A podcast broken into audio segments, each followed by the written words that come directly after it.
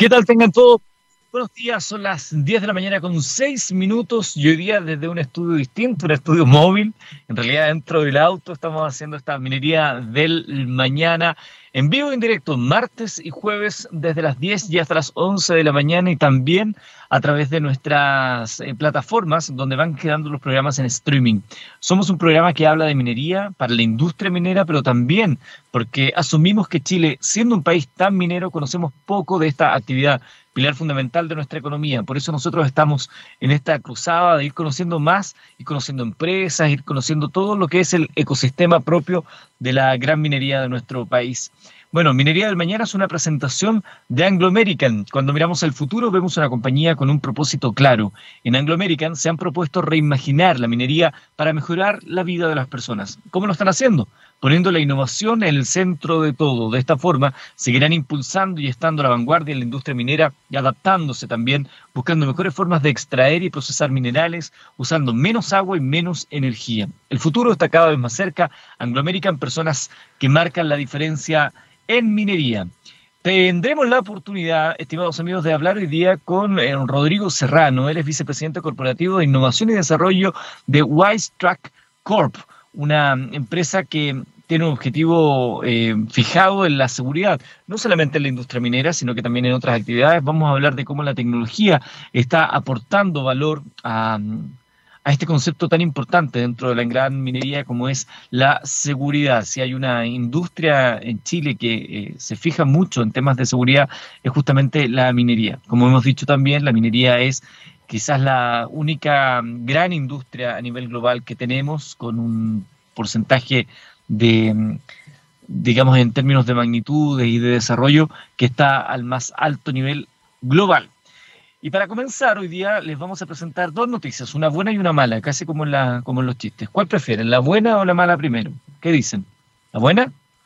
Bueno, la buena tiene que ver con el oro, porque de acuerdo a datos publicados por Bloomberg, el precio del oro se ubica en esta jornada, eh, días, eh, hace dos días, por encima de los 1.800 dólares la onza en el COMEX, que es la principal bolsa de comercio de futuros de metales con sede en Nueva York. De esta forma, los fondos de inversión cotizados del metal registran su séptimo mes consecutivo de flujos positivos en lo que va del año, creciendo un 19% durante el 2020 y alcanzando su nivel más alto en nueve años. El oro, considerado, considerado como una reserva de valor por los inversionistas, se ha visto beneficiado por la crisis mundial, especialmente en los países más afectados por el coronavirus, como Estados Unidos o Reino Unido, donde los temores de nuevos aumentos en los contagios estarían impulsando la demanda. A su vez, los riesgos de precios a corto plazo eh, permanecen sesgados al alza siempre que el virus no esté bajo control, dijo Carsten Merck, jefe de investigación de la próxima generación de Julius Baer, dado que son varios los banqueros privados que apuestan por el oro como cobertura tanto para la inflación como para la deflación. En ese sentido, la subida en el precio del metal también se ha visto influenciada por las bajas tasas de interés a nivel global que se han registrado debido a las expansiones monetarias de los principales bancos centrales del mundo. El alto endeudamiento que dejará la pandemia y el debilitamiento que está experimentando el dólar, según explica Luis Méndez, gerente general de Ben Merchant Capital, serían la explicación de ello. Bueno, y si esa es la buena, especialmente para aquellos que han invertido en, en oro o se están refugiando en este metal, la mala tiene que ver con el cobre, porque el temor hacia el avance del coronavirus tiene todos los mercados de cabeza, con un importante alza del dólar y una jornada que comenzó negativa para los principales indicadores bursátiles europeos eh, dos días atrás, a la que se suma que los futuros de Wall Street eh, prevén una compleja jornada en la Bolsa de Nueva York. Y el cobre no es la excepción. El precio del metal rojo, eh, principal producto de exportación de nuestro país, registró su peor jornada desde el año 2008 en la Bolsa de Metales de Londres tras caer 6,62% y alcanzar los 2 dólares con 20 centavos la libra, según los datos que entregó Cochilco. A futuro, eh, el futuro digo a tres meses, en tanto cayó 6.46 y llegó a 2.21 la libra. Esto generó que la cotización del dólar en el mercado local superara los 860. Recordarán ustedes los primeros minutos de operación días atrás. Bueno, ante la caída de la demanda del cobre en todo el mundo, ya hay voces que aseguran que China, que consume la mitad del metal rojo en el globo, no sea capaz de levantar el mercado de su propia cuenta. Y esto es una noticia que eh, hay que estar atento, porque días atrás veíamos también que el cobre había alcanzado su mejor desempeño durante meses, y ahora una de las cifras más bajas en prácticamente 12 años. Esa volatilidad es lo que están siguiendo todos los mercados internacionales porque tiene que ver directamente con nuestro país. El cobre, la minería en Chile representa el 20% del gasto público. Por eso es tan importante seguirle la pista a todo lo que tenga que ver con la gran industria minera. Vamos a ir a la música, vamos a escuchar a King Crimson en la corte del rey King eh, Crimson y ya volvemos con nuestro invitado acá en Minería del Mañana. Muy bien, son las 10 de la mañana con 17 minutos, 10 con 17. Estamos en vivo en directo los martes y los jueves de 10 a 11 de la mañana, Minería del Mañana.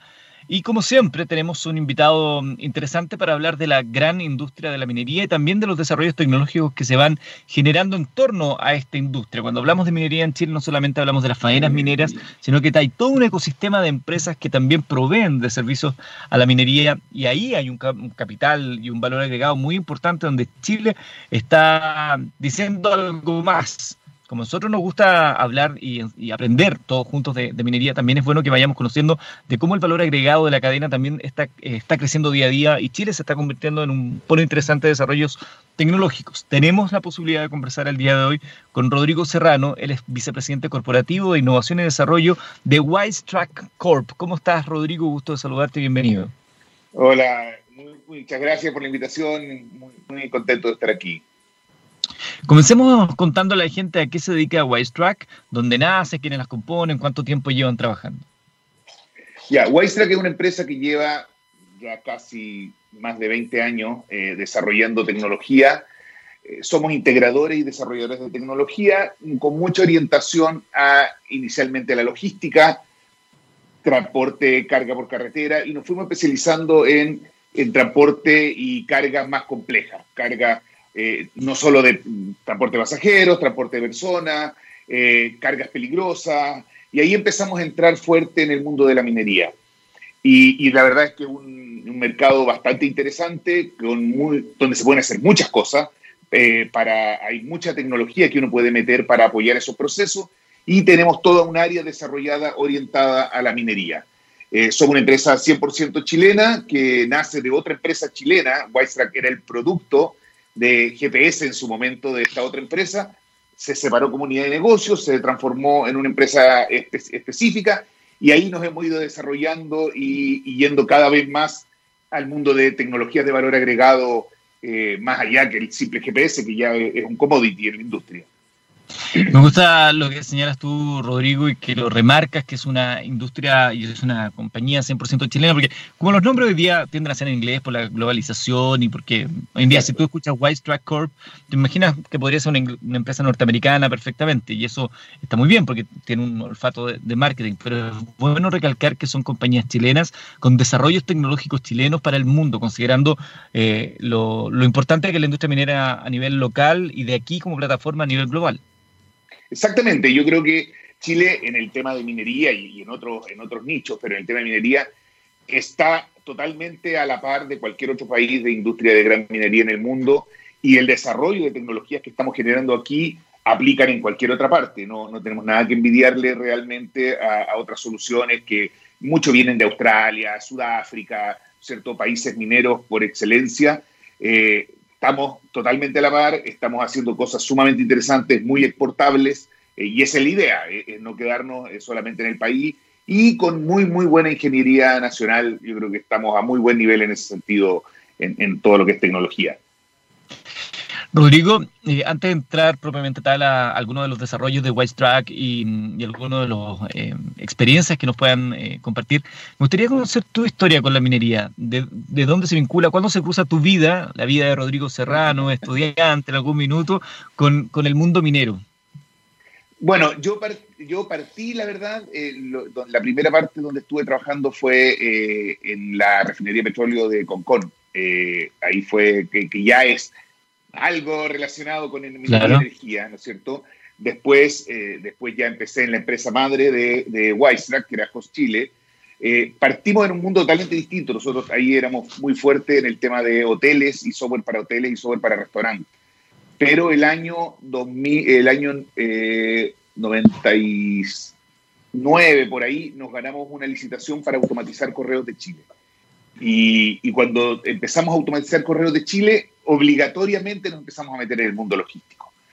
Eh, ese, ese tema del mundo logístico nos llevó a empezar a desarrollar tecnologías para transporte, grandes flotas, que nos llevó naturalmente a desarrollo de tecnologías para transportistas de la gran minería. Eh, en ese tiempo éramos mucho más chicos, éramos más, hacíamos más cosas y yo estuve bastante tiempo a cargo del nicho de minería a, nivel de, productos y comercial. De, me tocaba viajar semana por medio a Antofagasta, eh, a distintos clientes que teníamos, que en ese tiempo eran clientes de transporte minero, todavía no teníamos clientes mineros realmente, o sea, todavía no teníamos un cliente que era la minería, eran, eran a través de, contratistas. Pero ahí uno se fue metiendo, fue dándose cuenta del tema de la seguridad, o sea, de, de esta como sana obsesión, ¿no es cierto?, por la seguridad que tiene la minería, de que era una industria que se preocupaba de si había nuevas tecnologías que podían evitar accidentes, las incorporaba a su operación, era una, era, eh, el, uno trabajaba con profesionales bastante preparados cuando conversaba con ellos eh, a nivel de, todo, el, todo el tema de prevención de riesgos, por ejemplo, que, yo creo que es lejos la industria que está más, más fuerte en ese sentido. Y uno empieza, empezó a entender, empezó a entender las necesidades, empezó a entender el vocabulario, eh, es una, eh, los viejos, ¿no es cierto? Claro. Cuando hablan, eh, y, se va, y va uno metiéndose, y es un, es un mundo muy, muy bonito, es un mundo muy profesional, donde uno cree, yo creo que es como un, casi un desafío profesional, ¿cómo aporto a eso? Porque hay tanto por hacer, hay tanto por mejorar, hay, hay empecé a, vivir esto de, de postular a estos clústeres de innovación, participar en estos llamados de innovación que se generan. Eh, obviamente en, licitaciones, empezamos a trabajar en algunas cosas con Codelco, con, eh, distintas empresas. Entonces, y, ahí uno, va metiendo, va conociendo a la competencia que está también en, el rubro, ¿no es cierto? A los, a los distintos actores, a los transportistas, a los involucrados.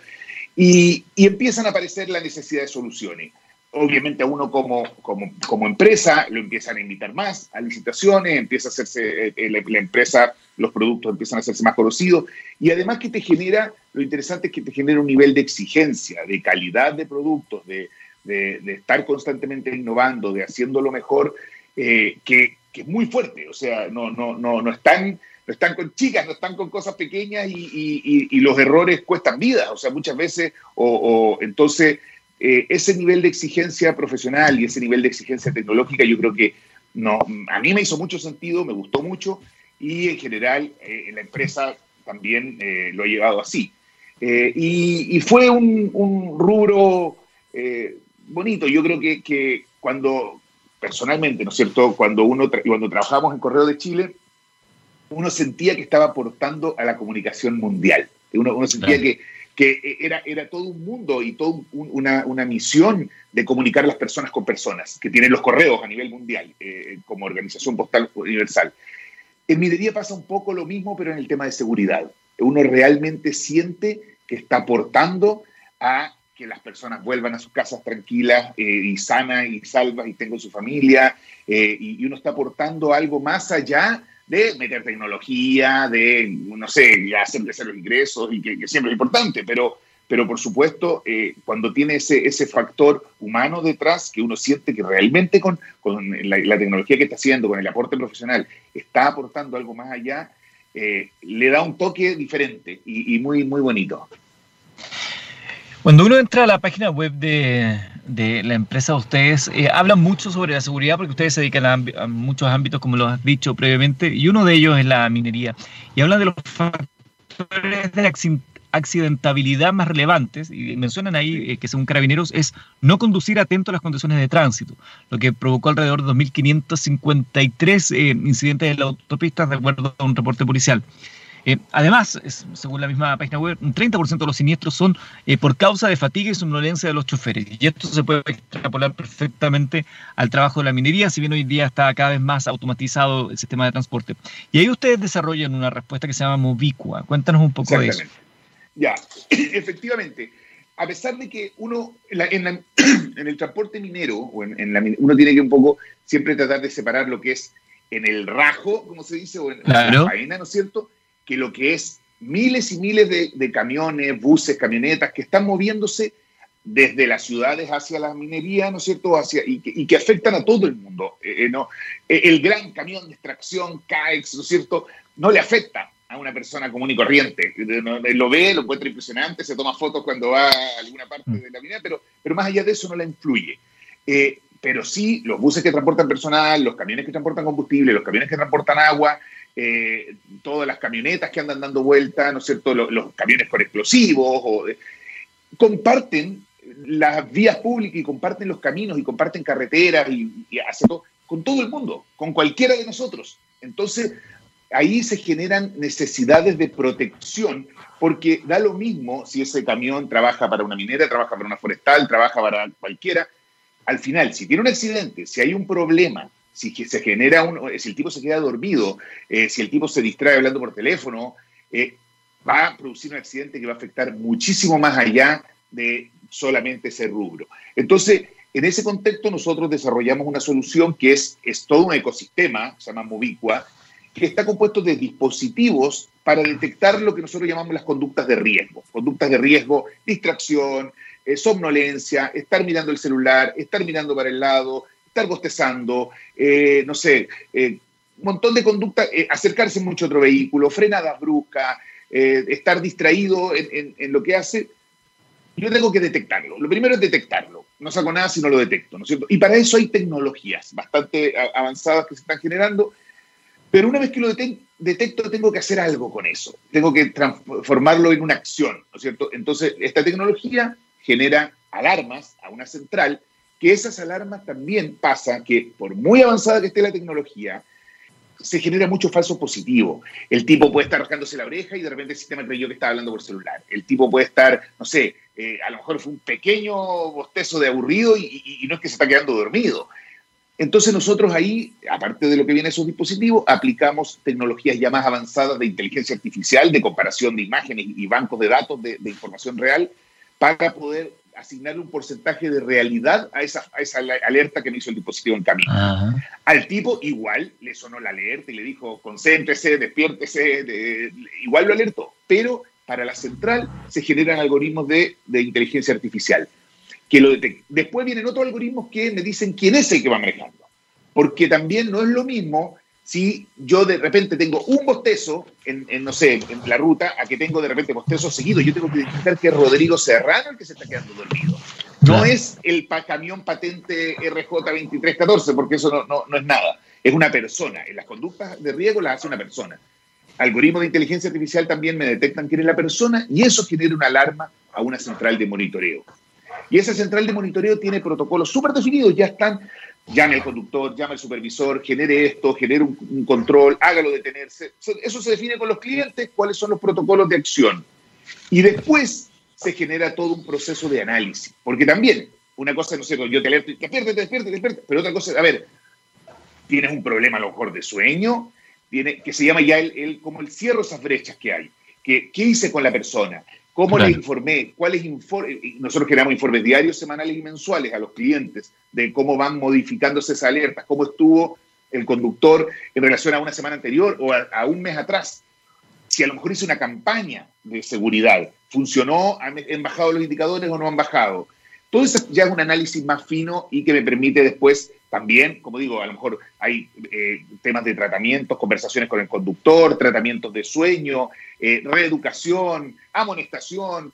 Depende de, la empresa, van tomándose acciones eh, para ir corrigiendo eso. Todo eso es Movicua, todo ese, ese ecosistema de evitar que la persona tenga un accidente. Rodrigo, estamos conversando con Rodrigo Serrano, vicepresidente corporativo de innovación y desarrollo de Track Corp, una empresa chilena con desarrollos tecnológicos como este que es Movicua, que nos contaba recién. Y esto funciona a través de una cámara que se instala en el vehículo. Eh, la central la tienen ustedes, la tiene la compañía. ¿Cómo, cómo, cómo se lleva en la práctica esto? Es, son varios dispositivos, desde dispositivos que es una, eh, eh, o sea, es, es, es, como una cámara, porque no es que en realidad el, dispositivo está mirándolo y, genera alertas, ¿no? no, es que está grabándolo como un video que, que, se manda a la central, sino que está mirando, está siempre enfocándolo a él, ese dispositivo, y detecta estas conductas de riesgo. Pero eso se suma a sensores del cinturón de seguridad, acelerómetros para detectar frenadas y aceleraciones bruscas, sensores que se llaman dispositivos de como tercer ojo, que me detectan si estoy muy cerca o, estoy acercándome mucho a otro vehículo, copilotos electrónicos que me van alertando de la velocidad. Son varios dispositivos que se juntan para alertar estas conductas de riesgo. No, no hay uno solo que haga todo. Uno, uno va combinando lo mejor de cada mundo para poder generar este como esta cabina segura, por decirlo así, de, dentro del camión o del bus. Qué interesante el, esto, más, allá del desarrollo, porque habla, habla eh, un poco de cómo nos estamos entendiendo hoy día eh, con nuestro trabajo. Recordarán ustedes que antiguamente, o bueno, todavía se ve, ¿no? Eh, algunos vehículos que uno ve que atrás dicen, si manejo mal, llame al teléfono, tanto, tanto. Era como una forma como de advertirle al conductor también de que hay alguien observando. O incluso después se varió, si manejo bien, llame a como dándole un giro positivo. Ahora, con la capacidad que tiene la tecnología de ofrecernos sensores, la capacidad que tenemos de trabajar con esa información, porque aquí hay mucha data que no sirve de nada si no se trabaja, lo que mencionas tú también después con el, uso de la inteligencia artificial, esta generación de perfiles de riesgo, que no solamente van en el sentido de mejorar la seguridad, que es tan importante dentro de la industria minera, sino que también se pueden optimizar los recursos, se pueden mejorar la eficiencia de la flota, etcétera. O sea, tiene una serie de valores agregados esta tecnología. ¿Hace cuánto que ustedes la están desarrollando y si nos puedes contar eh, algún ejemplo de caso se esté aplicando actualmente. Sí, eh, nosotros esto ya llevamos un año y medio más o menos trabajándolo. O sea, a ver, muchos dispositivos los trabajamos desde antes, desde hace dos, tres años por separado, como dispositivo por separado. Eh, llegó un momento en que ya logramos ensamblar toda esta tecnología para que fuera un ecosistema real de, generar cabina segura, eh, de, generar y ese, el producto como Movicua, debemos estar más o menos en un año y medio eh, en desarrollo. Tenemos varias, varias aplicaciones eh, mineras y forestales de, éxito. Eh, la principal, la más grande operación que en este momento estamos trabajando es Anglo American, donde yo sé que Anglo American es, de, este programa, pero, pero en realidad fue es totalmente coincidencia, pero y, y efectivamente estamos con ellos trabajando muy fuerte con ellos y con los transportistas y con los contratistas de ellos, eh, con esta tecnología implementada completa, donde se generan estos informes diarios, semanales y mensuales, se, se van trabajando en, el cierre de brechas con ellos. Eh, esto está en buses, camiones, camionetas, ya es un estándar para, para, para Anglo American o para otras faenas en que estamos trabajando, forestal también, ya pasa a ser un estándar de cómo, así como antiguamente, no sé, el estándar era que el vehículo tuviera ABS y tuviera barra antivuelco en la camioneta, ya empieza a ser un estándar de seguridad esto, este equipamiento. ¿Por qué? Porque como por lo que te comentaba, no es un tema solamente del vehículo de la operación minera, es un tema de la comunidad completa. O sea, el, el tipo que se queda dormido le afecta a todos, no solo a, a, la, a la, industria. Entonces, eh, yo creo que ahí eh, muchas empresas que de minería y, forestales, que, el rubro fuerte que estamos, están adoptándolo como equipamiento de seguridad base eh, en su vehículo, porque en verdad se ha demostrado que funciona. O sea, el, dispositivo funciona, no es, no es una promesa bonita y no es meter tecnología por tecnología. Yo creo que también muchas veces en el pasado y, en otros tipos de cosas se ha metido cualquier cosa. O sea, apareció, no sé, un un pajarito que canta cuando el tipo va muy rápido y vamos comprando un pajarito que canta y vamos metiendo esta cuestión. Y, y, no es demostrable muchas veces porque son equipos que mueren en la cabina. Yo creo que los equipos que alertan al conductor, de lo que sea, eh, y, y, muere eso en la cabina, no tienen mucho futuro porque yo no puedo tomar acciones correctivas después. O sea, aparte de retarlo y, y decirle, oye, compadre, anda más lento, aparte de eso, no puedo en verdad hacer análisis de, oye, a lo mejor no es culpa de él, a lo mejor está mal diseñado el turno, a lo mejor este tipo no es bueno para manejar de noche, a lo mejor, eh, no sé, eh, la, ruta es demasiado larga, a lo mejor la hora en que le llega el sol en la cara lo empieza a hacer, lo empieza, se empieza a cansar. Entonces, yo creo que esa ese es como la gran gracia de, la tecnología que, que, ha ido dando resultados y efectivamente se han eh, detectado cuasi accidentes o, o situaciones de riesgo complejas que han permitido, eh, uno nunca sabe qué hubiera pasado, pero, pero creemos que, oye, salvó una vida o, salvó de un potencial riesgo. Estaba pensando mientras te escuchaba eh, recordaba el mundo anterior al COVID, donde habían grandes empresas de transporte de pasajeros, buses interurbanos, a ver si nos acordamos de eso, ¿se acuerdan?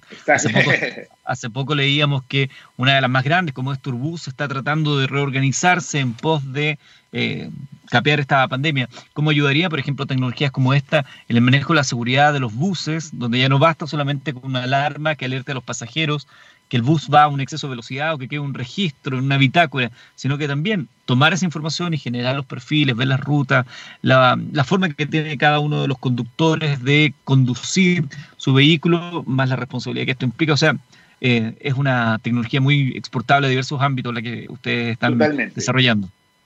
Efectivamente, totalmente. Yo creo que. Y lo que tú dices de los perfiles de conducción es súper interesante. Uno ve, eh, cuando ve, cuando se analiza, de repente hay tipos por edad, que son mejores para conducir de noche. Y hay otros que son mejores para conducir de día. Y hay otros que se quedan dormidos conduciendo de día con el sol de frente. O sea, y otros que les gusta. Hay de todo. Es como cuando uno se sube a un Uber, ¿no es cierto? Y conversa con el conductor y algunos dicen, no, yo trabajo de noche nomás porque hay menos tacos. Y otros, no, yo trabajo de día porque es más seguro. Pasa eso también eh, con los perfiles de conducción. Y en, el, y en el mundo civil o en el mundo de las, como tú dices, de los buses, totalmente. O sea, sobre todo que es distinto muchas veces, por ejemplo, un camión de que va, de que, cambia, tú, que uno le puede decir, oye, para y descansa un rato, o una camioneta. Y el tipo sabe que se está quedando dormido, tiene sueño, para, descansa 20 minutos y sigue.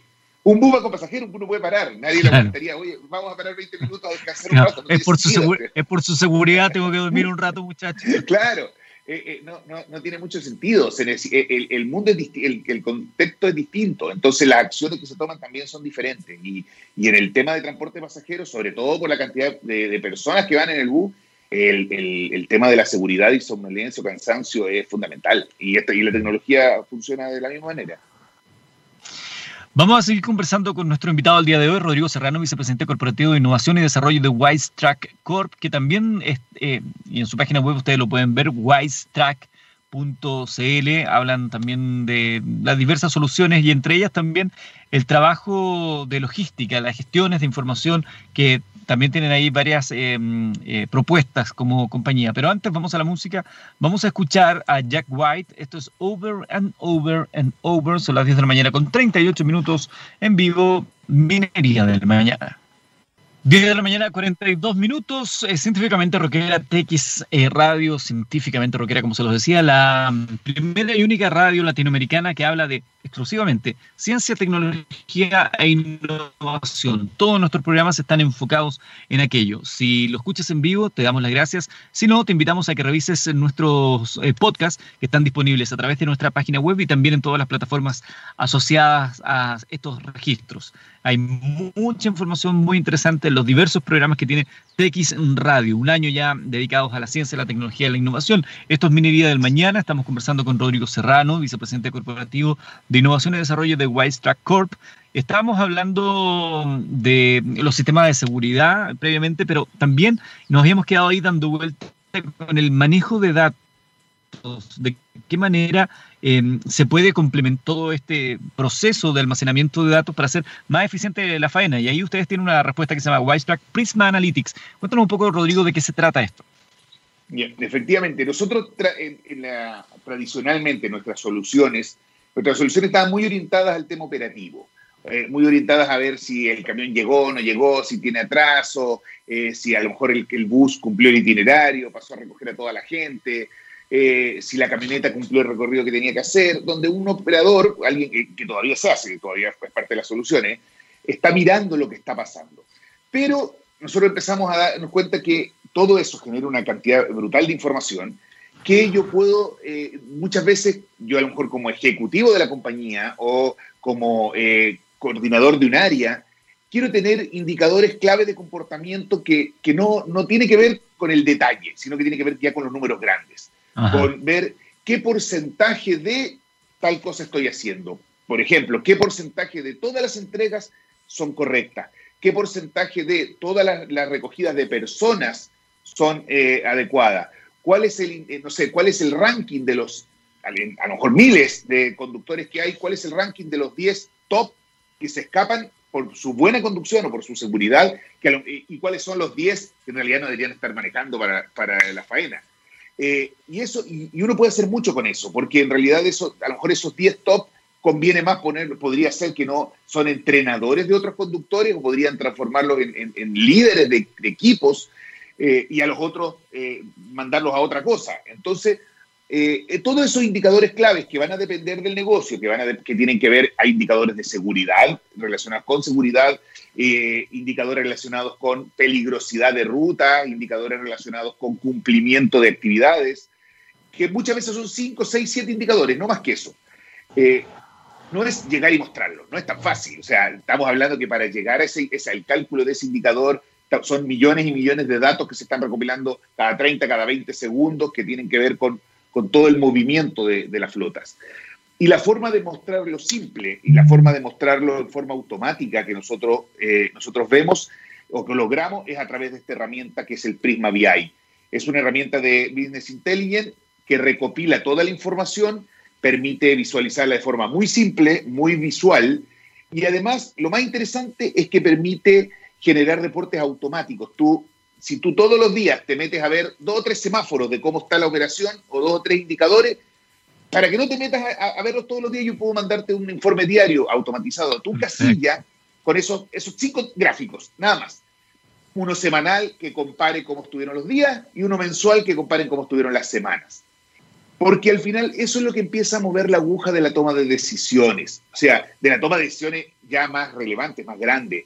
Cuando, cuando yo tengo, eh, yo sé que un camión llegó atrasado, a lo mejor puedo tomar un teléfono y avisarle al punto siguiente, oye, eh, Pepito va atrasado, pero soluciono el problema puntual.